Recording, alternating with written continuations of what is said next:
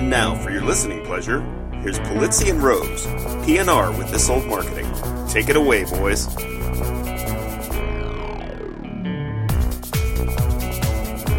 Well, hello, content marketers. I'm Robert Rose, and welcome to episode number 18 of PNR's This Old Marketing, recorded on March 17th, St. Patrick's Day, 2014. And as we always say, we'd certainly love a review of the show on iTunes. Oh, and please do consider subscribing via iTunes or Stitcher or email or Smoke Signal or at your local Olive Garden restaurant, wherever you want to subscribe. And all of the subscription links, along with every episode's lovely show notes and general awesomeness of everything we talk about today, you can find in our show post on our very own, very fashionable corner of the web, thisoldmarketing.com. And also, as always, I'm here with my good friend, cohort, conspirator, and colleague Joe Pulizzi, the only guy who could change the official color of St. Patrick's Day from green to orange. Hello, Joe. How are you, my friend? Happy St. Patrick's oh, Day. Oh, ha- happy St. Patrick's Day to you, and I would love that. Can we do that? Can somebody I, make that happen? I think you should probably do that. We yeah. know the Cuyahoga River was orange at one time. It was on fire 40 years ago, but you know, we maybe maybe they should have that tradition in Cleveland. We should just dye that baby orange, and all will be right with the world. That's right. Well, you know, and I don't know if you heard, uh, we had a lovely earthquake here in the in, in beautiful Los Angeles today, which was always a wonderful I, way to wake up. I did. I saw the damage that you had on. I think what, there was a lamp that fell over or something. that's something. Right. That's right. The, the news was it was classic. The news was filled with we're going to go now to Sherman Oaks where a drawer came open, and then we're going to go now to Encino where actually two pieces of crystal, and the reporter is literally holding the two pieces of crystal in her hand, going, "These are the crystals that actually broke when the earthquake hit at 6:25 a.m." It was it was pretty amazing. Talk about searching for the news and trying to find something to talk about. Unbelievable. Only in Hollywood, exactly. my friend. That is right. That is yeah. right. Well, speaking of the news, why don't we get right to it? Um, and uh, we are kicking off today with a, a, Wall Street Journal article actually that was really interesting. They came out this week um, and they're going to launch a new content studio. So they're launching this new studio, which is going to support their native advertising because it can't be a show without us talking about native advertising. But they're going to be having their new native advertising section, and this is a studio for their clients to actually get creative stuff done, like you know infographics and videos and content. And I mean, what do you think, Joe? Is this is this well, is this going to start competing with agencies? The Wall Wall Street Journal is going to start competing with ad agencies? Well, for the quick answer is yes, of course, and they've been doing that for a long time. But my question is, it's called their their first product is called Narratives. Right. I read this one time and I'm a little bit foggy today. So, what is the narratives? Can you explain what that exactly uh, Wall Street uh, custom was WSJ Custom Studios. What what are what is narratives? What what's that all about? Well, they don't really ever very you know well define it, but basically what they talk about is that this this new studio is going to create stories and execute on those stories for clients in you know across the, the Wall Street Journal properties, right? So it could be infographics, enhanced videos. Um, they're going to be doing it's basically as they call it an innovative and intelligent and flexible suite of capabilities that will help market leading brands develop even deeper relationships with their clients. And so you know it, you sure that wasn't next generational? Yeah, or i mean exactly, like we, we right? missed a few buzzwords in there. Right. You know to me it, it goes back to you know one of the things we were talking about i think two two episodes ago was where we were talking about how publishers were really going to have to start paying attention to the quality, you know, this native advertising. They're really going to have to pay attention to the quality of ads, and I think this speaks right to that because they're going to have to really focus on stuff that matches their brand if they're going to make this thing work. And I think you know this is this is one way to do that. It's like if you want to control the creative, offer the creative.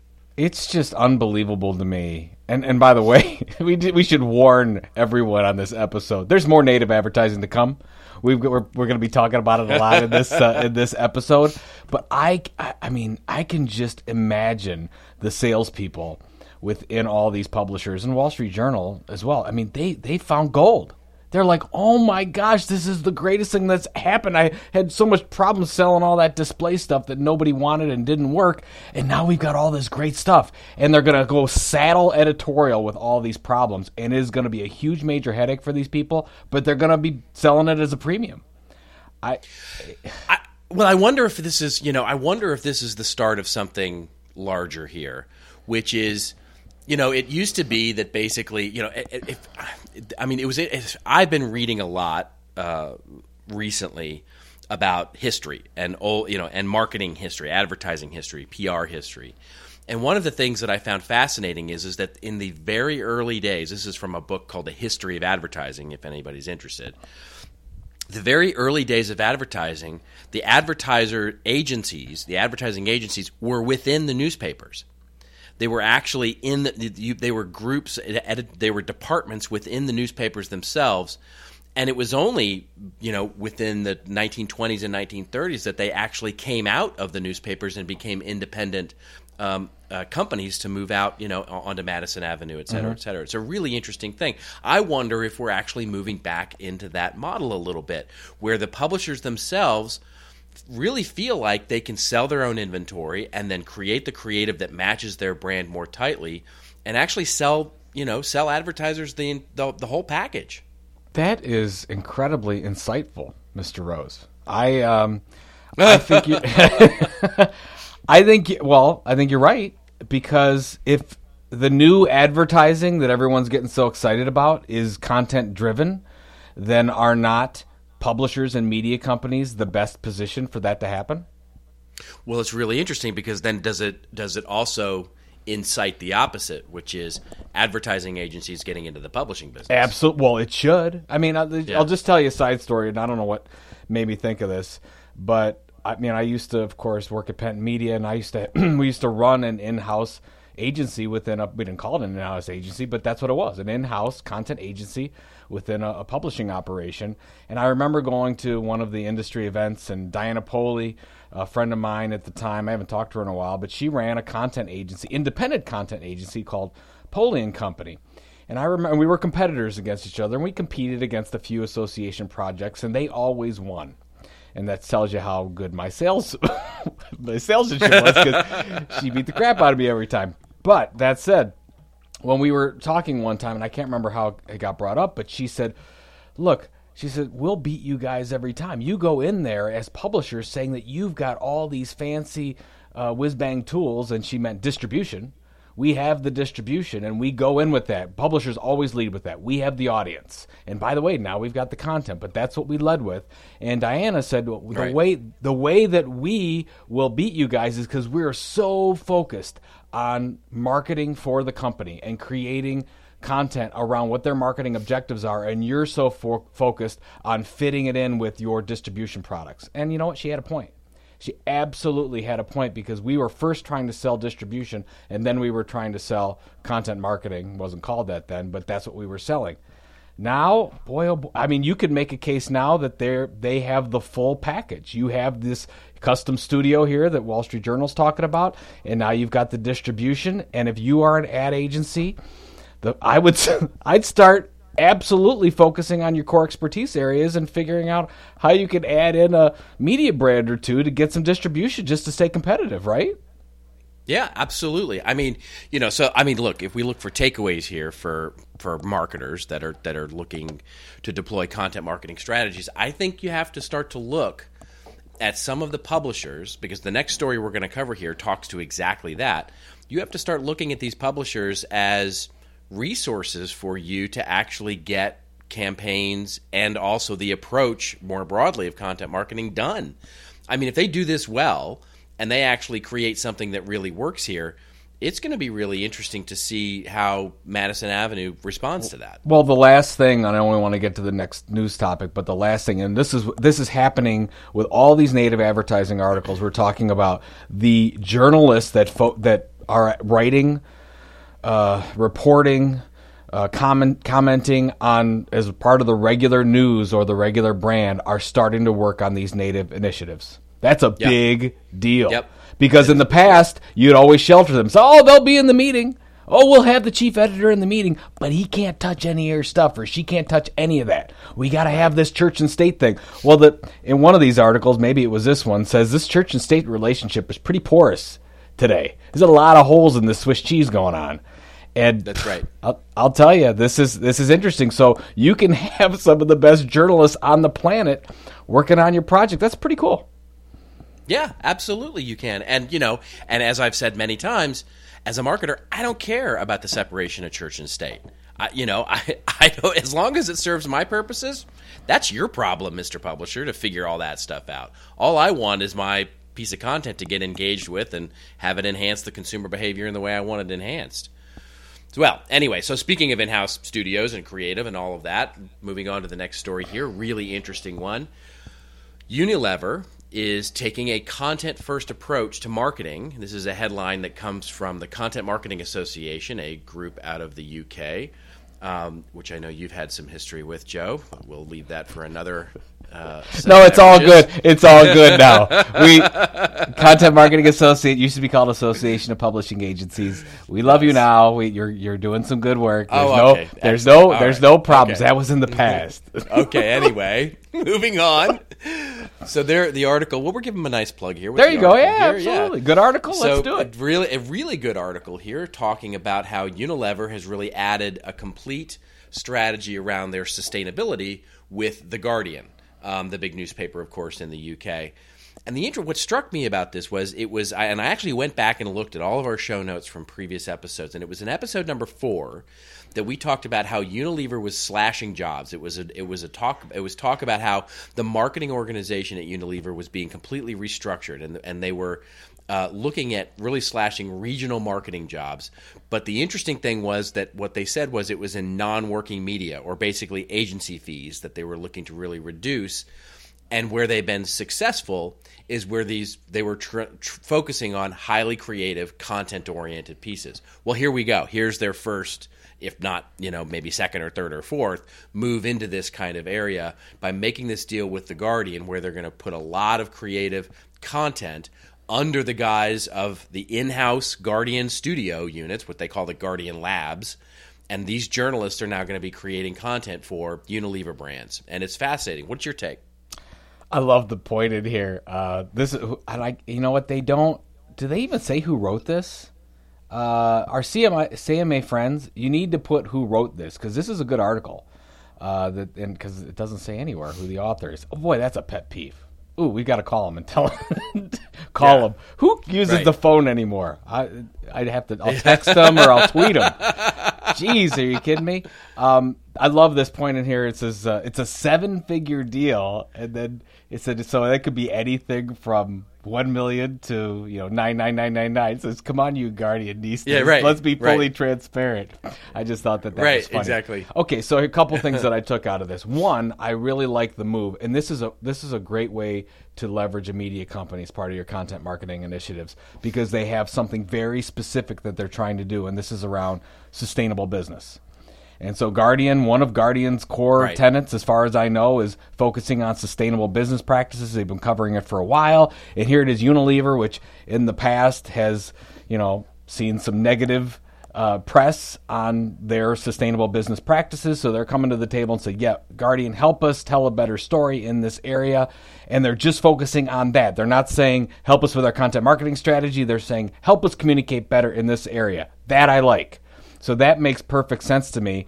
And here's where, and I, I told you before the show, my rant is right now. So the so I'm gonna do so little uh, hint to everyone. I'm not gonna do it at the end. I'm gonna do it right now. And here's my problem with it. When you click on the if you want to call it a microsite or whatever it is, it's their partner. They call it a partner zone, and that's how the Guardian brands their native advertising, or it's not really native in this case. It's it's just sponsored content areas. So it says Guardian Sustainable Business Partner Zone supported by Unilever. I'm just going to read you the titles of these articles here. Unilever's Project Sunlight. Uh, Unilever launches new behavior change health campaign. Unilever accelerates market transformation for sustainable palm oil. Unilever Sustainable Living Lab. On and on. I'm Oh! already yawning. every well, every article is has Right. Unilever. This is not a sponsored content area. This is a media room. Right. Did they, are they seriously going to work with the greatest journalists on the planet from the Guardian and have them do glorified pitches? I, I I have to I have to hope that this is not it. That this is some that, that I'm I've gotten to the wrong page and I'm looking at, at something in the bizarro uh, native advertising world. Because this is, doesn't make sense to me. I mean, are you, are you looking at this thing? Well, I, I, it, you know, it. Here's why it does make sense to me. Only because then the next story that we're covering here, which talks about it's from the Guardian as well, talks about how native advertising is here to stay. But, you know, in a proper British accent, it must be transparent, Mr. Pulizzi. It must be transparent. We must have transparency for the entire native advertising world at The Guardian.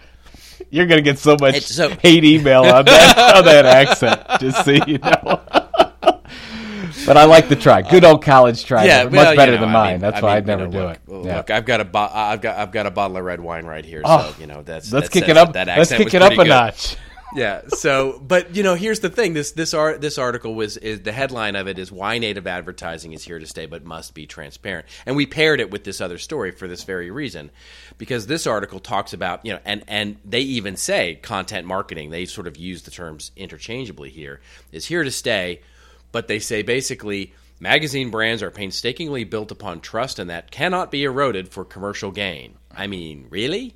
I mean, you know, so if this is what they end up with is what you just looked at which is basically a media room in in in the spirit of transparency like we're not going to not only let you know that it's Unilever story we're going to paste Unilever's name all over it here so that you understand that this is a paid for piece of property. And yeah we don't really care how it performs. We're the guardian. We don't care.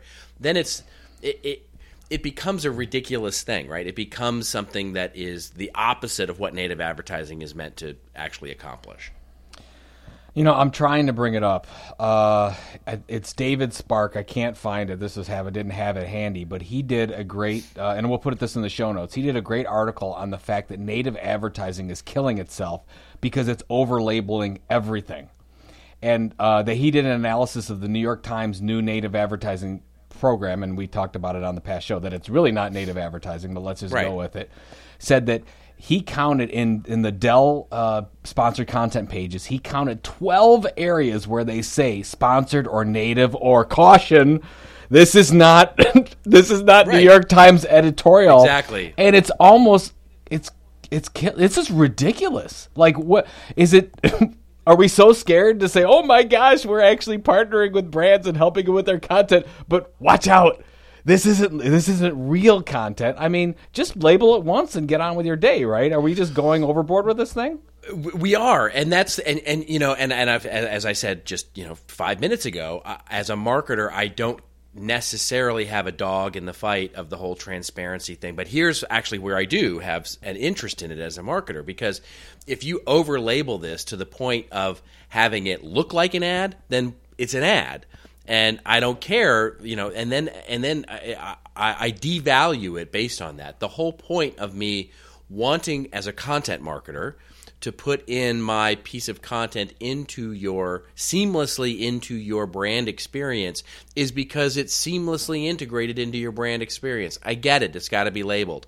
But label it once, assume that the audience gets it or will sniff it out, and let's move it on. Oh my goodness, this is crazy. This is going to be like you're going to get a pop up ad before you look at sponsored content and say, uh, You're gonna have to, "Beware." you're gonna have to acknowledge. You're gonna have to click the box saying, "I've read the terms and conditions, and I am prepared to experience native advertising." We're going to come back to banner ads to call out native advertising. But I'm it's worse because you're going to have to acknowledge it. You're going to have to actually You're acknowledge gonna that you're going to to, check read the an ad. check the box. Do you approve that you are reading sponsored Right? content? Exactly. is going on, man? Well, there we go. There's Yeah, our rant. For, exactly. Uh, there's our rant for for for today. It comes a little earlier in the show than it might otherwise. All right. Well, moving on to the next story here. Um, interesting one. You actually sent this one to me late, and I got so I didn't get a chance to read the whole thing, but I read. You know, I, I read about half of it before before we went on air, and it's from the New York Times, the publisher of the New York Times, who says print will outlive desktops. Which I love that headline anyway. Which it's just so great. Print will outlive. De- I mean, if that's not link bait, I don't know what is. It comes from Ad Age, and basically the New York Times publisher. Uh, Arthur Sulzberger Jr. told a group of media professionals on Thursday morning, uh, meaning uh, uh, I guess last Thursday, uh, print will be around longer than the desktop. He then goes on to sort of backtrack a little bit on that and talk about. Now, I don't mean that desktops are going away or anything like that, but he really talks about, and I think this is really accurate, that you know mobile is really taking over the reading experience for for many many folks, and they're experimenting with a lot of different mobile models. And so, mobile is really going to be the new way of interacting with you know with reading, and that print will be you know will also be you know will also be one of the main conduits. I mean, what I mean, you you come from this world. What what was your take on it? Yeah, you know, it's it's interesting. Uh, it's I completely agree with the fact that. Um, print will be around longer than our desktop experience about what we're going on now and the reason why I, th- I threw this article over to you it, it's it plays so well with what we just talked about. We're fighting over all these labeling things that are going on on a desktop, and this is only going to happen for the next couple years. This argument, we're not going to be having this argument because when it goes to mobile, which I think is the next article we're talking about, when we're talking about the mobile experience, it's in stream and there doesn't seem to be as much of a problem and just take what Twitter's doing, what Facebook is doing, it's it's wrapped up in the experience. You frankly can't label it you, I mean, there, there's you can't you can't do the 12 uh, different pieces of labeling and warnings that New York Times has. So I think the point is is that I think we're getting all wrapped up in this desktop experience, which is only going to be. I mean, that's where the responsive site is so critical, right? Yeah. It, I mean, that's I think that's the take, and I just wanted to make sure that we got it out there and got that in the show notes where stop worrying so much and nitpicking about what's going on in the desktop. I mean, I think we've really got to now get serious about mobile.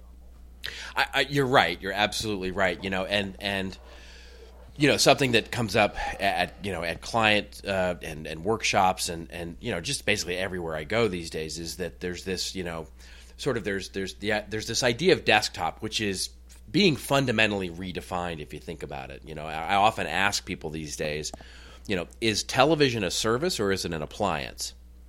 And, you know, because you've got this thing, this monitor hanging on your wall or sitting on your table, and if you don't use it to connect to broadcast or cable television, you only use it to connect to internet related video content, is it still a television? Mm-hmm. And it's a really interesting thing because I think that's where desktop, quote unquote, is really going. We're having this, you know, large screen very it's it's going to end up a very niche device right? Only for only those who need it for design or really doing more complex types of work on the computer. And really mobile is and mobile being expansive you know to talk about tablets and phablets and you know laptops and and also you know things in our car and all of that and that's really changing the way that we experience content so the overall message of this story, I think, is a really interesting one, which is we spend so much time talking about the fundamental disruption of mobile and interfaces of mobile. We don't really talk a lot about how desktop is actually itself also fundamentally transforming. What's a phablet? Have you not seen this? Have you not seen this? No. It actually, it's actually a word. It's, this this is actually a thing. That that there is a thing called the phablet. Yes, it's a. I believe Samsung makes one. Um, I may be getting that wrong, but there's a couple of them that are being made right now. It's a. Think about the size of an iPad Mini. Okay. But but it has a phone. And so you carry it and use it like you would a phone, but it's giant. It's a big, it's a big giant device that is, you know, seven inches or nine inches of uh, of screen space. So it they, they call it a phablet, which is a the combination of a phone and tablet. It's a phablet. I Love think, it. Uh, Love it, Joe. It's you, a great. I, I don't. I, I that that that offends me for some reason. I don't wow. like that. I don't like you. it. I'm, I'm uneasy okay. about the phablet. I don't know. All right. Well. Okay. I have issues that, apparently with phablet. I I think that should be the title of the show. I'm uneasy with the phablet. I, uh, All right, I should be drinking too. This is this absolutely. Is, this is well, moving on to our wrong. next our next mobile story, actually, which is a really interesting one, comes from ClickZ, and it basically, and again, it comes it, it covers native advertising, but it talks about mobile and native advertising. And this was a really interesting article, I thought, because basically it was talking about how native content and, and this idea of mobile branded entertainment, or what we would commonly call content marketing, is really going to be the fastest growing segment of this category.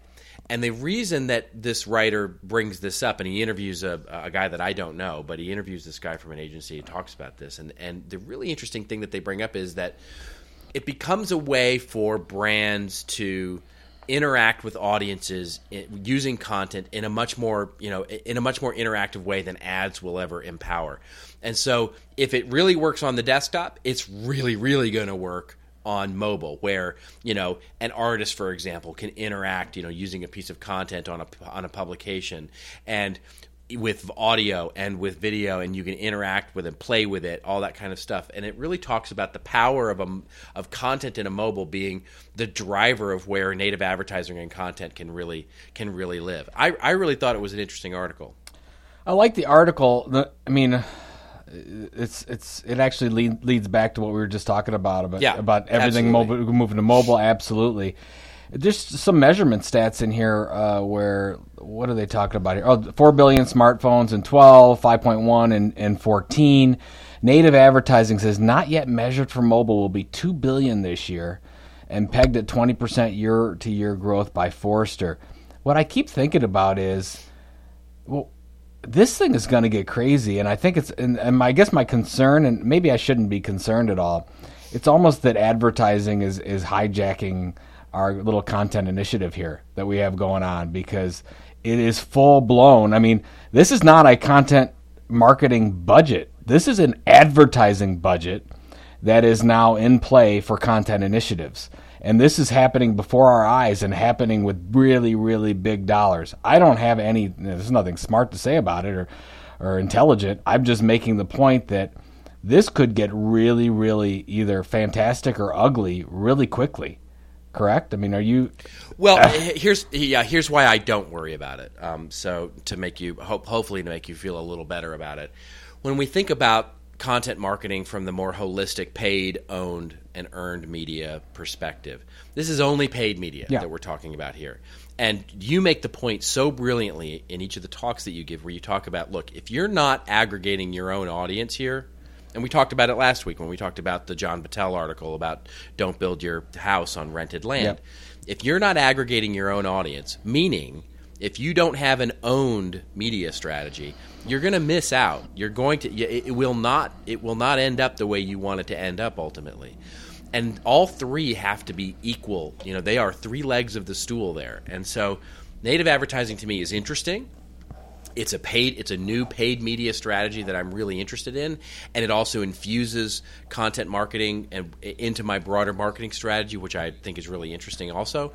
But if it doesn't pull my audience back to my, if I'm not using my paid media strategy to draw that audience back into my owned channels so that they subscribe to me, basically mm-hmm. my whole goal as a native advertiser is to steal audience. That's that's yep. the whole goal. I want to steal audience from the New York Times or the Wall Street Journal or Forbes and bring them into me so that they become my audience. And that's the real. So I don't worry about it so much. I mean, I think it is big, and the reason I think it's big, by the way, is because that's where the money is right now. Yeah, yeah. And you see a lot of ad agencies really driving this because that's where the media dollars are getting diverted into.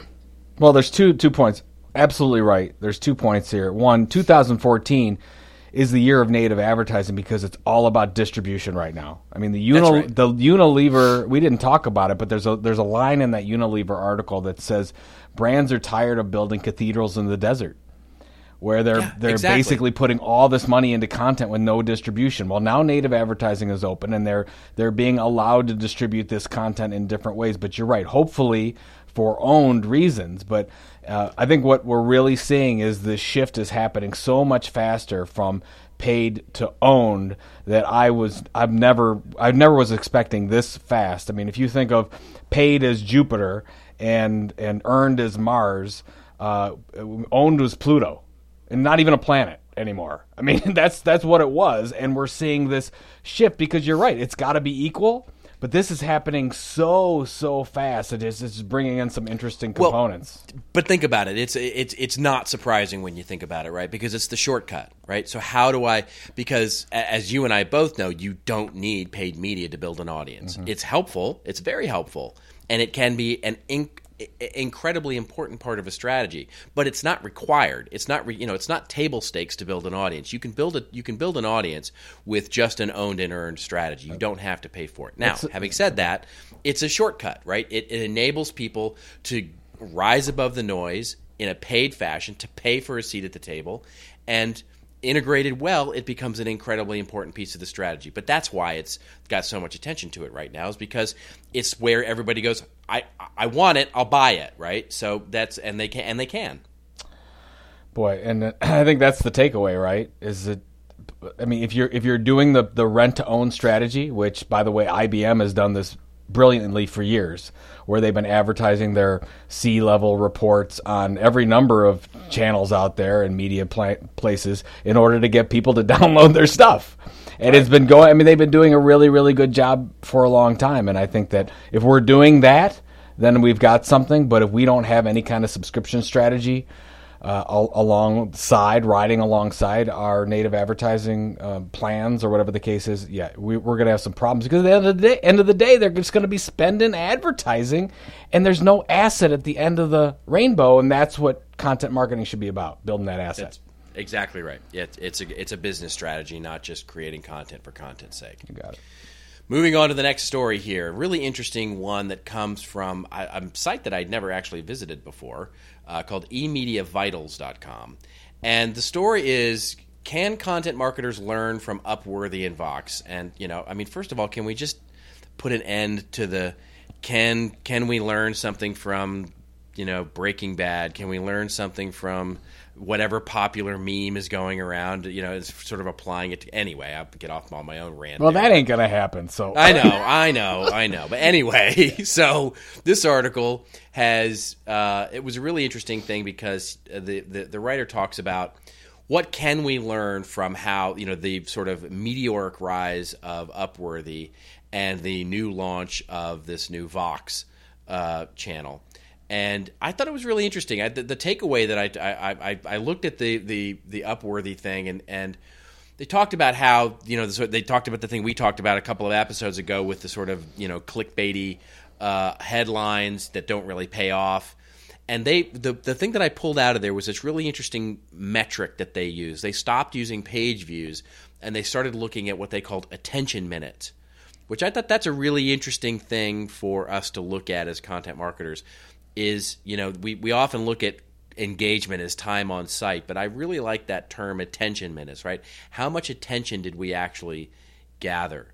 And then from the vox portion which was sort of the second half of the article they really talked about and what i took away was their sort of mission in life is that they feel like the media is excellent reporting the news and they're pretty good at adding commentary on top of it talking heads talking about the news but there's no real organization that's genuinely sort of explaining the news. And, and I thought that was a really interesting thing because as a content marketer, in many cases, our curation strategy or what we're doing from a strategy to sort of aggregate content from you know our industry and become a thought leader that's a really incredibly important piece of it is to not only uh, aggregate it but actually explain it in a way that differentiates our point of view on it. And I thought that was a really I thought those were two nice takeaways from from an article I didn't think I was going to like. Is is Vox Vox is not out yet, correct? It's this not. Is, it's not. It's just yeah, it's just We're just uh, anticipating yeah. what is going right. what is going and to be. well, they, this is what they said it was going to be. Yeah. Yeah, I mean, a whole. I like that. That part of the article was important because it's the part of, of journalism is this uh, civic importance to the the content we're creating, and that I that I liked. And they basically said, "Look, if it's not being engaged in, you're not doing any good." So you got to get people to, to click and, and engage in these articles. But I like in the first part about Upworthy's key metrics. So you talked about the attention minutes, but they say they, they look at it in three metrics importance, satisfaction, and quality. So they yeah. say, okay, quality is the subjective thing, and then satisfaction, and then uh, so the engagement. That's the objective single, signals that people are actually enjoying this. They're sharing it. Are they clicking on it? So they're they're trying to get past the click. So there's they're what they're saying is great. Yeah, we have clickbaity headlines. We get it. But if people are sharing it, then it's done its job. If people aren't sharing it, then we have ab- absolutely served no purpose.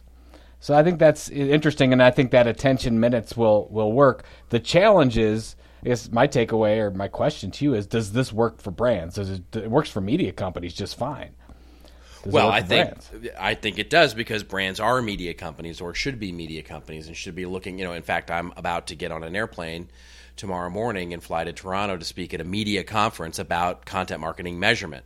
Um, and this is actually going to segue nicely into our next story here. But the the idea here is is that one of the things that has really challenged that I've noticed uh, brands in general is this whole idea of content marketing. You know, it's it's cliche at this point to say we're all publishers, we should all act like media companies, we should all act like publishers, and but the the point is is that we we're we are we're acting brands are acting like publishers and they're not becoming publishers and that's a really important distinction because media companies look at things like you know what you just mentioned right? The quality the attention the the engagement with that audience. And we often look at analytics as a way to say well which one closed the deal right? Which one converted more? And instead, we need to start looking at, like a media company or as a media company, which one is actually helping us develop a relationship with that audience. Mm-hmm. And that is really the, the heart and meat of content marketing measurement. You know, if you don't mind, I just wanted to make a comment. Uh, you know, our good friend Barry Feldman, who Yeah. uh, who's been sending us notes, and, and you know, I've, he was at the uh, Intelligent Content Conference uh, in San Jose, great event, and uh, we were there talking, and, and I did my whole content marketing mission statement thing, and we talked afterwards, and of course, you saw the emails, and he said. Nobody's doing this content marketing mission statement thing. I said, absolutely right. And we just started to look at it a little bit more. And of course, I spent two hours this morning writing an article on LinkedIn about the the differences. You've got brands that are trying to act like publishers, and what does a publisher have that when you start a publishing and if, if you start a media company, the first thing you do is you create an editorial mission statement. It's the first thing you do. That's your vision. Right. Right. That's where right. the, the ship is. That's where the ship is headed. Do you know what no brands have? Editorial mission statements. None of them. Yeah. Exactly. Maybe less than 1% out there. Barry and I, you know, we were talking about it's hard to find anybody that set up their content marketing program with an editorial mission statement to a distinct audience wanting to see a distinct behavior. This is a problem. So we're all, of course, we're all publishers today because we're doing all this crazy stuff in social media and podcasts and webinars, but none of us know where the heck we're heading because we haven't started with the basics of publishing, a basic publishing is starting with an editorial mission, and nobody's got it. Sorry to get off on the rant, but I just No, it's a great one. It's it's it's exactly right. I mean, we got. I mean, it's good. Well, it, this segues into the last story of the day. I'm gonna, you know what? I'm gonna move us. I'm gonna move us. We've talked enough about the measure. I want to move into that because it's Okay. a really important piece. That um, so this comes from an article called "The Five Phases of Content Marketing Maturity," and you know, I mean, this guy Jake Sorofman, who is a Gartner analyst, and you know, I, it, I, the, there's two reasons I love this article, um, and it comes from Forbes. One is because it shows me that Gartner's finally paying attention to this, which is just very nice that they actually actually wrote an article that mentions content marketing in it and talks about it in a very deep and intelligent way. So, yay for Gartner for finally uh, getting this. Um, and I know, and I know of Jake. I don't know him personally, but I know of Jake, and Jake's a really smart guy. I really like his writing. So, this th- what he actually outlined here was a maturity level, and he talks about this five stages of a maturity level of content marketing and he talks about documenting capabilities and in that he talked documenting capabilities and storytelling differentiated point of view what we would call the why the category creator what we would call the mission and that's what i want to come back to and sort of this thought leader uh, which we would of course call thought leaders and those he looked at that as sort of as a, a maturity scale of how a company can become into this and to me, I think they're exactly right. I think they're just in the wrong order. And uh, it so the, the fascinating thing to me is listening to you talk there. I think that the thing that we call mission, that category creator, I think that has to come first. Yep. I think it absolutely has to come. At the it's table stakes for anybody that wants to get into the content marketing approach and infuse it into their marketing strategy. That has to come first. I mean, do you do you agree with that? Oh, that's so. I, you know what? I did not read that, but now that you say that, I, I that totally makes perfect sense to me. Because the thing is, is and then this is our whole. I mean, you could go back to content shock. You could talk about what you, you said. It's not. Uh, you've got millions of. Uh, what what's the what's Right. the what's the the audience thing? You've got a thousand people and a million niches now, or something like that. Right. It's it, it used to be that you had thousands of markets with millions of people, and now you have millions of people and thousands of markets. That's it. I mean, they- perfect because or and- other way around, right? yeah. Yeah. Here, here's the issue. I think here's the issue for me, and this is what you know. You and I have been talking to a lot of brands about it, and I've been you know hitting the speaking circuit talking about this religiously. Is that a brand doesn't just have one content marketing strategy or approach to the business. Right. If they have multiple readers, hence buyers, right, or influencers or gatekeepers, depending on who they are, that's a whole different niche. A whole and this would be phase four that Gartner's talking about category. Yep, So if you're going off on an approach to a certain particular audience or readership, you have to select the category first, or who cares about your point of view? That which is phase right. three. You've got to go. You're, you're, boy, you're. This is this is your show. this is your episode. You are Give me- on. More Tell me- red wine me- for you, my friend. Give friend. me some more red wine, and Yeah. uh, and we'll call it a day. I really loved it. I, I and I loved uh, and and sh- big shout out to Jake Sorofman for this because it's it's just a great article. And, and you know the only other one, you know, I don't think he has it in the right order, but that's just a quibble, really more than anything else. The other thing is I think storyteller is above thought leader, but that's a whole other rant. But um, well, that I mean, and that that really kind of finishes our stories. Uh, we we did a rant. Did you want to add anything to your rant, or or you know, it, this is the segment of our show where we would normally put a rant or a rave. And um, uh, do you have do you have anything that you wanted to add to I, that? I think four rants in one episode is probably enough. My apologies to the listeners. Yeah, I was I was definitely in one. It's been one of those days, my friend. I'm ranting Well, about excellent. everything. I, I, I, I know what you mean. I know what you mean. Well, this brings us to the part of the show that, of course, is our namesake of the show. And I'm actually really proud to say that this week it's actually me that found This Old Marketing example. It's, it's rarely me, Love it. if ever. And so. As as as you know, Joe, I'm a voracious reader. I read a lot of business books. Um, I love them. I love. I'm a student, a perennial student. So uh, I'm reading this book over the weekend called "Marketing Management: Text and Cases." Oh yeah, it's it's exciting stuff, my friend. Whoa, Um, yeah, adults it's- only for that one. Yeah. I know. Yeah. So it's this book called Marketing Management: Text and Cases. It's a good book, by the way, um, written in 2008, and there's been subsequent editions of it. Anyway, as I'm reading this book, I run across this case study of Harley Davidson, the motorcycle company, and their Enthusiast magazine that was started in 1916 and they they just mentioned it. So I actually go online and I start doing a little research on it and see what it's all about. And here it is. They actually launched in 1916 this magazine called Enthusiast Magazine, which was all about motorcycling and basically what you can do, where you can go, the latest information on safety, equipment, the general lifestyle of being a motorcyclist. Really interesting stuff. And just basically, you know, like the furrow before it and all of these uh, sort of ongoing content publications, the Enthusiast Magazine was really a way for Harley Davidson owners to really understand the lifestyle of actually riding a motorcycle, which I thought was fascinating. The other thing that I took away from this, which was just wonderful, they actually made it a point to include lots of Harley Davidson owners' comments. And so it was not unlike the 1916 version of a blog, right? Because they were actually having a mm-hmm. lot of comments back and forward and communi- and communi- community in this magazine back and forth with each other, them's telling their own stories, views, opinions, all that kind of stuff.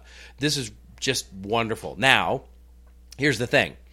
It's not no longer in existence. It's now morphed into what's called Hog Magazine, which has got more than 800,000 subscribers. Um, but it's really, at this point, an owners group magazine. So I went and looked at it, and you know, it's still a great magazine. There's no, if you're a Harley Davidson owner, I'm sure you'd love it and they've sort of split out the idea of communities. They actually have their own online communities now. There's of course, you know, all sorts of informal user generated communities around this. But I looked around their site and I looked around the web and, and digital and just sort of generally, and I didn't really see anything like enthusiast on their current platform, which made me a little sad. I had to be honest. Um, you know, I, I think it would be really cool for them to resurrect something like this. And you know, I mean, not that I'm suggesting they need to by any stretch, but I, I, I, kind of missed it, right? I was like, I was really hoping that it would be something that I would see out there sort of reinvigorated in a digital way, but it seems to have sort of all been folded up into their into their owner's magazine. It's such a great story, and it's just it's Yeah. it's funny. The more and more we're getting so many examples from let's say 1895 to the 1920s, you know, to to the world's largest radio we talked about with Sears. Some of these were amazing, and then we had this period where you got to that more mass media that they just forgot about doing this stuff. And then that's where you had a lot of these things die, and I, I mean, and that's why we're so excited. And I, you could hear we're all deflated. Oh, please keep it going. Yeah, yeah, And no, right. we're, we're we're hoping we're on your side.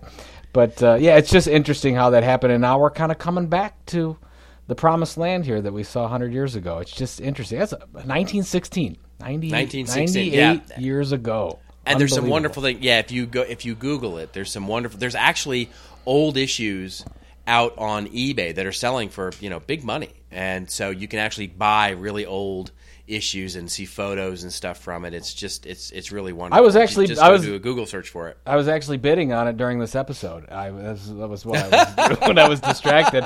I was bidding up that uh, issue from 1918. There it is. Yeah, There you go. absolutely. Um, this brings us to the part of the show questions from our viewers. Um, and this week we actually have a question from Twitter. Uh, and it's not really a question as much as it is a comment, sort of a hat tip kind of thing. Um, James Gardner, uh, who you can get on Twitter at, at James A. Gardner uh, on, on Twitter there, he sent us this video. And I had seen it actually, and Joe, I'm sure you'd seen it as well. It's this thing that's gone a bit viral. It's the it's from a clothing company um, and it's the, it's called the first kiss, where they basically bring strangers together to kiss for the first time. And you watch the video, and it's basically shooting very pretty, beautiful people sort of doing a first kiss who don't know each other. And the idea is is that it's you know you're you're seeing them wear this uh, designer's uh, clothes while they do it. Um, and it's been parodied, uh, you know, literally it's been up a week and a half, and I've seen like four. I've seen the Playboy version, of Oh, I haven't seen the Uh, parodies. oh I- yeah, I- no, I- yeah. The parodies are out there, right? Jeez. There's one that's there's one called an ugly people's version of it. There's there's all these. Did they do a parodies. Did they do a Muppets version? I have not They got the Muppet Muppets movie version. coming out. I gotta figure that's in the seen the plans. Muppets. Come That's on, very- that's come- cute. See, that, Yeah. is that that's Disney now, is- right? Right. Disney. Come on, Disney. Let's go. Yeah, but but here we go. So content marketing, campaign, clever advertising. I'm not sure. So what? So the point was, is that was this an example of content marketing? Because it, Yeah, I think James is really yeah. saying he's sending it. Yeah, he's sending us this thing saying you know basically is content marketing and and and I think the the key is is for us is that yeah it's very clever. It's a very clever ad. It's very clever campaign but not necessarily content marketing because it doesn't seem to be a prolonged effort or an approach you know of how they're going to market. It seems like a very clever way to try and go viral. Clever ad, and it looks like the sales. Uh, forgive what- the pun. What's the what's the what's the company's? Uh, it's, uh, uh, it is uh, hold on Ooh, a moment i'll tell you. It's it's called uh, Wren, it's, it's, Wren. Yeah, W. R E N. or en Wren yeah, Yeah. The, the funniest comment that I saw was on Facebook, and, and Shel Holtz, uh, our good friend, made a comment about this, and he Yeah. said, "I knew it was fake right away because there were 20 beautiful people, and this these were Americans, and no one was over overweight." It's Yeah. like, are you kidding me? It's like this is. let's get some realism into this thing. you should go watch some of the parodies they're pretty funny I'll do that. Yeah, Absolutely.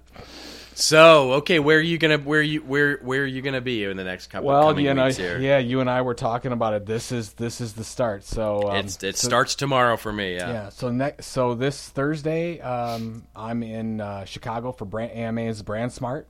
So that'll be fun. I got the closing keynote for that one. It's just an, a quick in and out trip. And then uh, we've got our big trips going. I'll be at Social Media Marketing World that next week. I speak one of the early sessions because I have to head out then for Content Marketing World Sydney, uh, 31st March to April 2nd. And then uh, we also want to put in a plug for our good friends at Content Marketing Asia. You and I will be headed over to Singapore on April 8th. So if you're in the Singapore area or the Sydney area, we'd love to see you. So it's going to be the the Rose Pulizzi World Tour, it seems. yeah, but you start earlier than I do. I mean, so I you, do. you I have an start extra week yep. on the front end of I do, I do. I'm starting tomorrow in Toronto at the Beacon conference where I'm doing that talk on measurement, which I'm really excited about. That is just a quick in and out for me. Then I'm off to Seattle to visit the Bill and Melinda Gates Foundation, doing a workshop uh, with those guys out there on Nice. content marketing and brand storytelling, which will be totally fun. Then I immediately go out to Salt Lake City and I'm keynoting a kickoff for the Adobe Summit. um, which I'm really excited about. Some good friends out there from Adobe and get to see them. And then I go and finish that second week uh, at Oracle, um, sort of in a weird, sort of oddly competitive way, uh, doing a uh, doing a doing a workshop with them on uh, on content marketing, and then I jump right on a plane and head to Sydney. So Sydney will actually be a r- bit of a respite for me in terms of travel. Well, we're gonna have some fun out there. Of course, the the, the folks in. Sydney are absolutely some of the best people on the face. They of the really, earth, truly are. We're really I'm- super excited about. Oh, I jeez, I got it. I this just came. I didn't even tell you about this. Our good friends at King Content are sponsoring our uh, PNR show live from uh, Content Marketing World Sydney. Oh, that's Oh, fantastic! oh, we got- th- this is the truth. You did not tell me this. That's, I, so I just I just love found that. out, literally found out an hour ago, and I got the okay from uh, from Craig at King Content, and he's gonna. He said, "Go ahead, bring it on." So we're gonna have uh, three mics there. We're gonna do it live. We're gonna have our good friend uh, Todd Wheatland join us for a little bit of uh, give and take there. But we're gonna have the whole audience there. We're gonna do it in, in the exhibit hall, and it'll be our first two first first live one where we'll actually have to look at each other. Uh, we'll have actually people in the room with with us at the same time, and it's also our first guest. Uh, so we're gonna just do it all at the same time. I can't, I can't believe I didn't tell you, but there you go. It, It you know what? It'll be and it'll be great because it'll be our twentieth episode. Oh my goodness, I'm getting That is I'm just goosebumps, my friend. It's just fabulous. that is just fabulous. All right, well, let's quit while we're ahead here. all right, let's do it. Let's get That- out of here. that is it for Joe Pulizzi. This is Robert Rose signing off. And remember, if you'd like your question answered on the show, tag us on Twitter at hashtag thisoldmarketing or send an email to thisoldmarketing at contentinstitute.com. This was episode number 18. Also, if you like this episode, do consider subscribing on iTunes or Stitcher.com. All those links are on the show notes, available at thisoldmarketing.com. Remember, folks, it's your story to tell. Tell it well. See you next week on This Old Marketing.